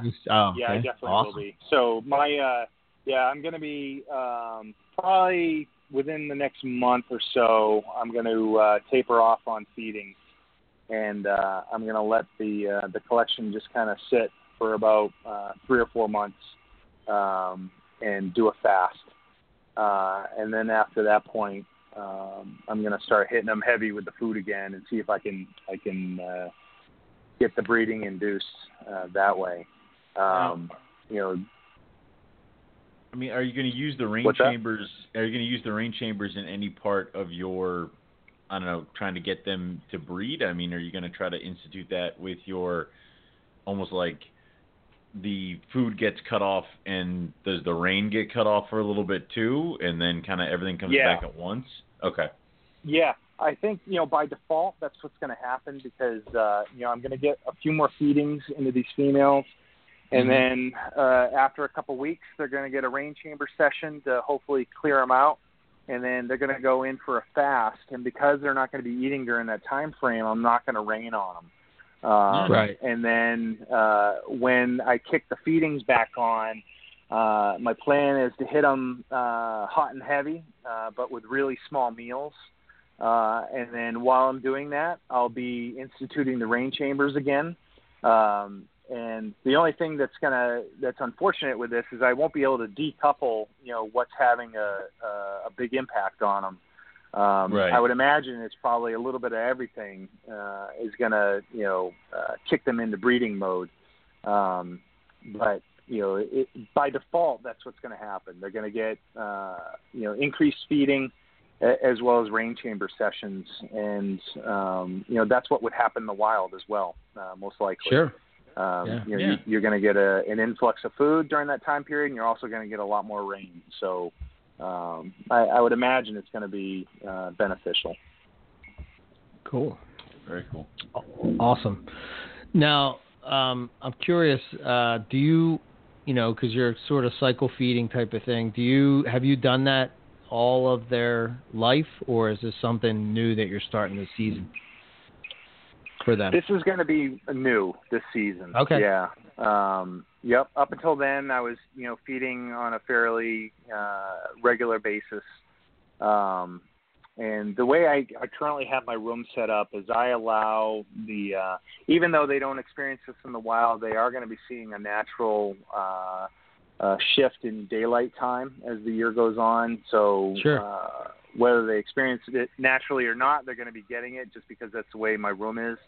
Um, you know, the sunlight uh, is going to decrease dramatically during the winter months up here. Um, so they're going to have shorter days during that time period, along with uh, increased uh, rain chamber sessions uh, and and food availability. Um, so you know, I would imagine it's it's got to be a recipe that'll work. Um, we'll find out for sure this upcoming winter. Cool. Best of luck. I have uh, I have one more question about the uh, the whole ambient uh, temperature deal. Now, do you drop the temperature? Like, do you turn the heat off at night, or do you keep it a constant in that 78 to 82 all the time? Yeah, no, I well, there is a slight temperature drop at night. Um, Okay. So during the day, yeah, during the day they're about 82 degrees, and then nighttime uh, the drop is down to about um, between 75 to 78 every night. Uh, and when you look at the you know the yearly temperature cycles for for that region of the world, that's pretty much what's going on. Um, You know, Right. they um, you know, it's mid 80s, but that's most likely in the city. Um, but then, uh, you know, it drops down into the 70s in the evening, and uh, so that's that's what I'm doing here as well. I think those cycles are important for for them. Uh, you know, I don't I don't know. I, I just think that you know everything in life is really based off of cycles, and that going from you know daytime to nighttime where it's cooler. And I see my snakes like as soon as that heat goes off, they're all they're like out and ready to go, man. You know, Yeah, like yeah, they're comfortable. You know, it Yeah. seems like they're you know they that's when they're they're cozy. They don't mind moving around when temperatures are are a little bit lower like that. Um, Right. You know, they seem to definitely prefer it. I know one thing I want to ask you guys. This is something that I'm currently looking at doing, and I want to see if, if you guys have explored it at all. Um, so I'm, I'm very, very close to pulling the trigger on getting an ultrasound uh, so that I can I can actually see what's going on with the uh, the follicles in these females. Um, have you guys looked at doing anything like that? I would love to look into an ultrasound, um, mainly just because not only would it be uh, something that I think would help me with my snakes, I think it would also help. I know I have friends who you know breed tortoises and also do monitors, so it's always something that I would want to kind of fiddle with, but I've never taken the plunge mainly because I keep spending any money that I would use on an ultrasound on more snakes. So it Yeah. seems to be that's the damper here. So yeah, but I think it would be something cool. Yeah. I, Yeah, I, I I, think- started researching them recently. Yeah, sorry, Eric. Um, no, no, no. Go the, ahead. uh, I was I was kind of surprised. The price on them was not as high as I thought they would be. Mm-hmm. Um, you know, I, I was expecting like three thousand dollars or something for an ultrasound machine, and um, Steve Tillis uh, showed me a, a link on eBay for one that he has, and um, you know, you you can get them now for around a grand, and Yeah. they it's a laptop version, and they work perfectly well, and from what I've heard, and uh, to me, I mean that's that's a single snake purchase right there. So. Uh, you know, if you, at least in my mind, if I want to get really serious about it and and see exactly what's going on with these females, I think that's the right way to go. I'm just surprised Yeah. more people don't do it. I guess that's why I was asking. Yeah, Eric, go buy an ultrasound and then let me use it. yeah, I think as I get into uh, some of the more of these, you know, different species and stuff, I just for my own curiosity, really, not more, not to try to like, uh, you know, be master breeder or whatever. But I think Mm-hmm. like, you know, you get you get stuck in your your ideas of what breeding is, you know, and I can see myself like when I'm gonna go breed another species, thinking they're like carpets, you know, because that's what I've bred so much Mm. of, and like trying Right. to, you know, am I missing the window? Am I, you know what I mean? Like just to see Yeah. like what's going on, and you know, I know a lot of people think that you should kind of be able to do that by old school ways by looking at it, but I don't know. I think. uh Sometimes what we think is going on is not what's going on, and you're mi- you miss it. you Yeah. know? I- Even I'm with definitely slugs. more of a person that. Yeah. Yeah, I I, I think it, it it definitely. Um, I I like knowing exactly what's going on, and if you have Yeah. tools at your disposal that gives you Why not use insight, why not use it? Right? Yeah. And uh, you know, you hear I, I think Rico at one point was talking about how he and it might have been in the latest Green Tree Python book that they were talking about that where uh, he had a female that would not um, ovulate during the same cycle as the majority of his other females would. And it turns out that she her her cycle was the opposite. She wanted to do it, I think, like during the summer months, whereas most of his females wanted to do it during the winter and you wouldn't know that unless you had the ability to see what was going on with those follicles and and by using the ultrasound you're able to you know measure them on a regular basis and see exactly what's going on and and um you know I- i just think it would be really beneficial to use that tool uh you know to see exactly what's happening rather than guessing Yeah, I Yeah. think it's like uh, you know, I think that's a perfect example of what I'm talking about, you know, like you you think I think a lot of times people just chalk stuff up for I can't figure out why this won't breed. I, I you know, I'm doing everything the way it's supposed to be done. I, I just can't figure it out. And then it's like, well, that's because they don't want to breed when you want them to breed. They, you know, especially Yeah. with Right. like Indonesia species where you know you don't really have that temperature fluctuation you know like what is causing them to want to go into to breed you know and i don't know Yep. and for Boelen's pythons eventually one day you know Who knows? No one knows. Yeah.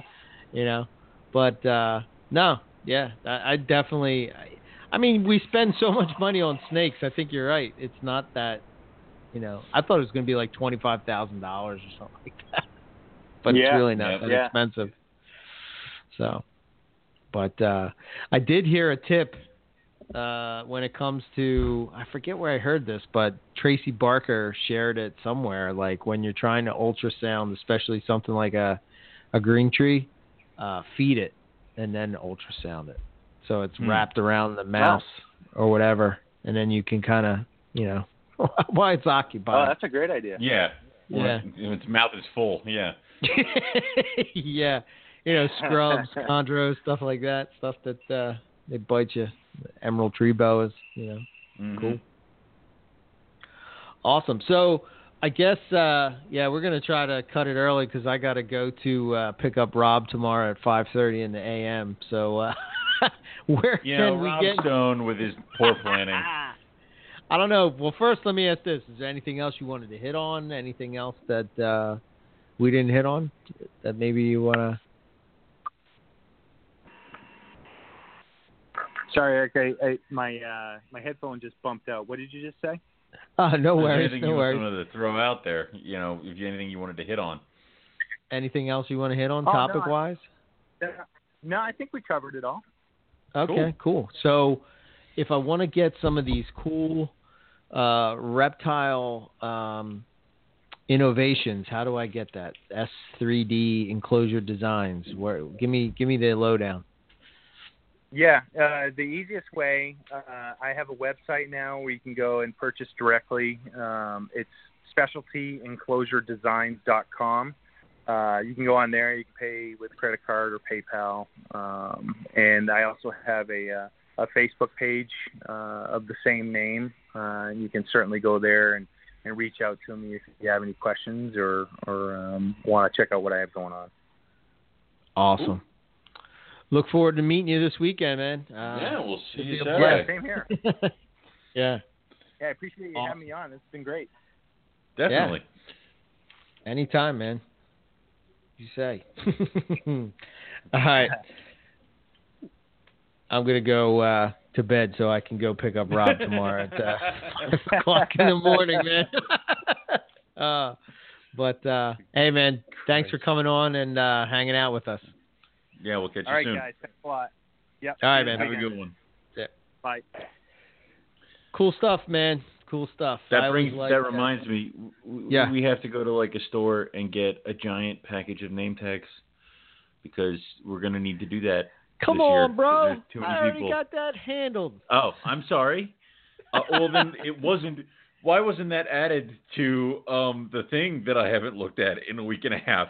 But Because you know, haven't looked at it in a week and a half.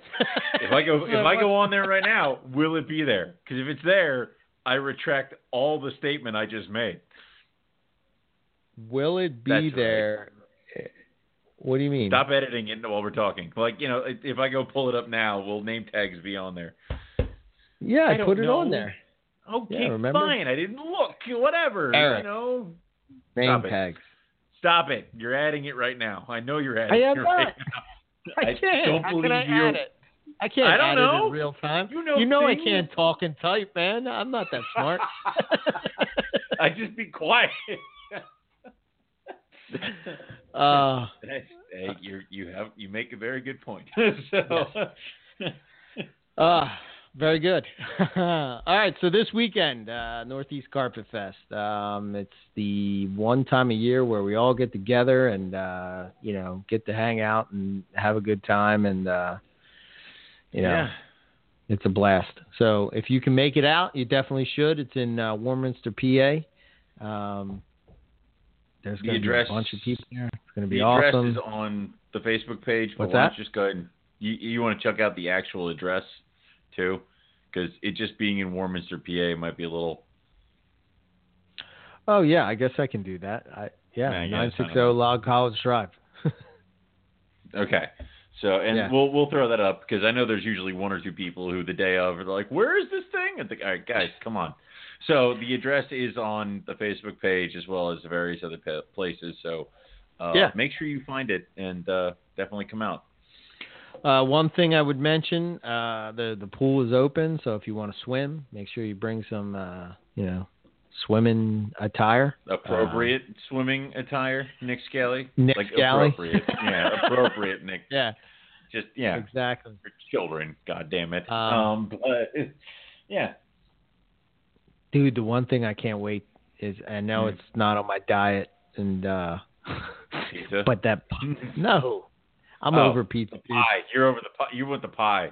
Are you The gonna pie. steal the entire pie and hide and like eat it in the corner? Nah, I'll just I'll just have a piece of it, man. I don't get greedy, but Travis Wyman is the baker. Not only is he an expert geneticist, he is a baker beyond. Oh my God, it's freaking unbelievable how good of a baker he is. This pie was just incredible. It was me, Zach, and Nick just like killing yeah. the pie, man. We just Yeah, killed guys. it. I didn't even. I didn't even have any of the pie. You guys decimated it before I got there. I know. I So- felt bad. They were like, "There's like, there's only a little piece for three of us left," and I was like, "Sorry, Owen." Bet you bastards. it's like Zach, you could save your piece for him if you want. yeah, but I don't like, know. No like, way. You're like, I have no allegiance to this man. It's like, wait, what? Yeah, Not when so- pie's involved. Apparently not. I love how that was the, where we finally found the line in our relationship. It's pie. So Pie. you know. that's- no, it's just that pie, man. I'm not like a Just, pie oh, that eater. one. I don't know. that that God pie damn, that in pie was so yeah, all right, Yes. well. Holy shit! But anyway, um, I'm still up in the air. Margarita, not margarita. I don't know if we should do it or not. People but, were uh, bitching about that today. I don't know why the hell it was like it's a, and it's like it's a margarita machine. You want it or you don't want it. Don't give me Yeah. reasons. Just tell me you want it or you don't want it. Yeah, everybody's Whatever. lining up like uh, got to keep their manhood in check because God Oh, forbid they shut drink up. some kind of sweet Shut drink, and all of a sudden they're not a man anymore. Come Oh, on, for the love of God. you know, and what was it? What what did other buddies Bill say? Stiegel is the most manly man that. I've ever met, and guess what? Bill he Stiegel will choke slam you in the front yard, and you'll have a margarita while he does it. But Yes. Yeah, and then he'll and then he and Buddy will bring you back to life. But yes, it, it what is other other buddy was like a kegerator. It's like what? I'm gonna smack him when I see him for that suggestion. oh man, what a disappointment. Whatever. I, oh my god. What a disappointment of the He's- buddy name, man. He's just. I don't know what he's doing. I don't know I had to reel him in. I've let him go for far too long without a Yeah. good public thrashing. So, yeah, exactly. you know, yeah. Save it up for Saturday. yes. Uh, around the fire pit. just just let him have it. Yeah. Um, Dear yeah, buddy. It's gonna have to happen. Dear. Smoking on a stogie. you come here. yeah. start Sit, talking. please. Sit, please. Uh, we love you, other buddy. Not as much as the real buddy, but you know. it But it is. it don't. You know, it's there. So yeah. Get what dude, I'm want. drowning in baby snakes. It's insane. it is just insane. I want to say that Everybody um, said I told you, but I but wait, they did it before I get to? What the hell? yeah, yeah. Everybody's like, some- uh, this, this is, dude, this is something of your own making. I know we always say that you never assume that every single female should go, but Am I- you, no, no, no, no. But you had females that didn't go, so I- I, I don't know what to tell you here. it's like you. It's not like you hit one of those weird years where everything bred. You had things that didn't work out, and you still are coming out with like. I had three females that didn't go, and I was like, wow. If they would have went, this would have gotten a lot worse. Dude, the ship's already sinking. I don't know why you're like a little bit more water would have really been bad. Yeah, it's like no, it's hell? already gone at this point. So, But it is. You have I a will say this, man. Holy shit. You know they're starting to first shed the citrus tigers, just the straight citrus Mm. tigers. Oh god damn, dude, they are nice. Holy the straight shit. citrus tigers are always nice. Whoa. I'm looking more along the lines of what the fuck those granite things are that you popped out. Oh, I don't know, dude. I'm I'm totally dumbfounded. I, I know I always make fun of that kind of shit. Where it's like, where it's like, ah, it's gonna look like a Macklot's python. Uh, uh no, that is weird looking. That is not like it. It it's something else. So I want to see how that thing progresses as it gets older. Like, show me Yeah. pieces of that thing. Which, by the way, if you sell it, I'm gonna kill you. like, you know, don't Oh, hell no. dare let that thing leave. no. I don't care who at Carpet Fest throws how much money at you. You no, dude. Nah. That thing needs to Yeah. stay put, and uh, I want to see it like a year from now when it's grown. yeah, and I think it's a when male. it's got a little bit bigger. So, yeah. uh, well, boys are good. Yeah. Yeah, the a couple of the other ones are females, you know, and like Well- uh, I don't know. Rob's Rob's good at sexing, right? Oh no, this year I was pretty on point. I'll tell you what, man. Ah. When you come from Ah. sexing blood pythons and short tails, and then you transition back to carpets, Yeah. dude, it's a joke. I'm just I'm So just saying if we're making if we're making a list of what Rob has to do in your snake room, clean and sex all animals. Get get get to work, Rob. You know. Yeah, he has to. Well, this is his his agenda tomorrow. I, I set him up a to do list. Um, he has to uh, set up the caramel citrus tigers. After that, they should be out of the egg by the time he's done breakfast, and then uh, he can set them up, and then he'll have second breakfast, and then um, after second breakfast, because you know Hobbit right. Manor, you have to household. have Um, second. I- I- Yes. Forgive me. I, Yes. after after second breakfast, then uh, he will proceed to uh, start cleaning because uh, you know I don't want him to you know to get his hands dirty before second breakfast. Um, I got him a nice little uh, one of those um, you know the putty knives to scrape out the. oh, his own putty knife. I got him his own uh, box of gloves.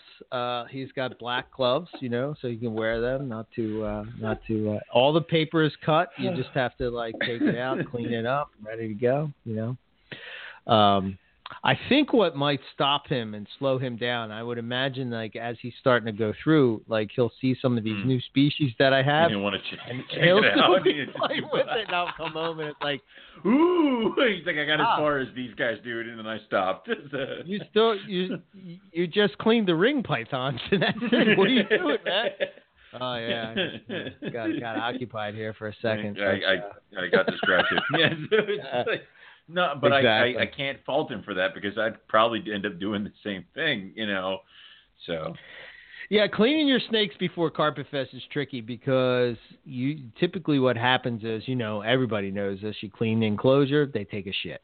You know, so it's Yeah. like you don't want to be like you know cleaning them Well, and, and- then all of a sudden you know Carpet Fest you're opening cages and tubs and shit all over the place. and that's what Howard told me because I think that one of the first years, one of his snakes was like actively just took a shit right at Carpet Fest. And Mhm. Howard's like, hang on, I got to get that. And Luke Snell was like, why? And he goes, because. He goes, dude, we all know snakes shit.